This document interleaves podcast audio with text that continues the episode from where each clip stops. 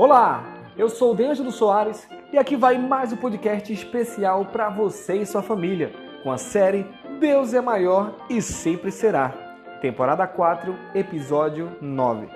E o tema de hoje é discernimento. Então, vamos ler Mateus capítulo 13, versículos de 24 a 30.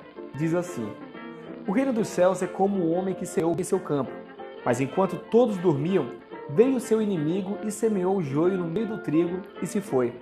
Quando o trigo brotou e formou espigas, o joio também apareceu.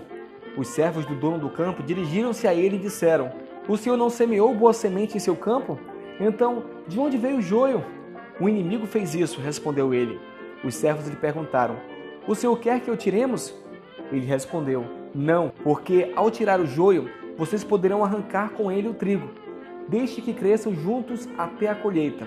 Então direi aos encarregados da colheita: Juntem primeiro o joio e amarrem-no em feixes para ser queimado.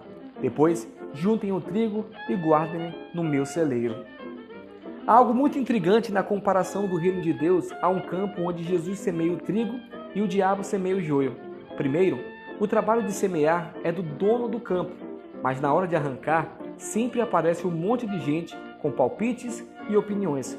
É como na vida, sempre encontramos mais pessoas dispostas a destruir ou desfazer e criticar o que já está feito do que a fazer, empreender, realizar. Sempre há mais voluntários para o trabalho de destruir do que de cooperar com o que é bom e deve ser feito. Mas Jesus disse que não quer que ninguém arranque nada, pois ninguém é capaz de distinguir o joio do trigo. No ímpeto de arrancar o joio, as pessoas acabam arrancando o trigo, isso sugere que o joio e o trigo são muito parecidos. O apóstolo Paulo compararia o joio ao homem natural, enquanto o trigo seria um homem espiritual. Mas Paulo também fala de um homem carnal, um trigo com cara de joio. As pessoas mais perigosas não são aquelas sabidamente mais. As mais perigosas são as dissimuladas, que ora parecem trigo, ora parecem joio. Jesus proibiu arrancar o joio, mas disse que seríamos capazes de perceber sua presença.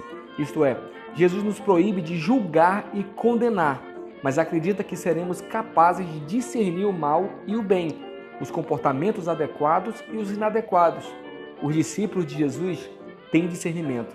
Use seu discernimento para se aproximar do trigo e se manter longe do joio, mas deixe os julgamentos e vereditos nas mãos de Deus. Um ótimo dia e até amanhã.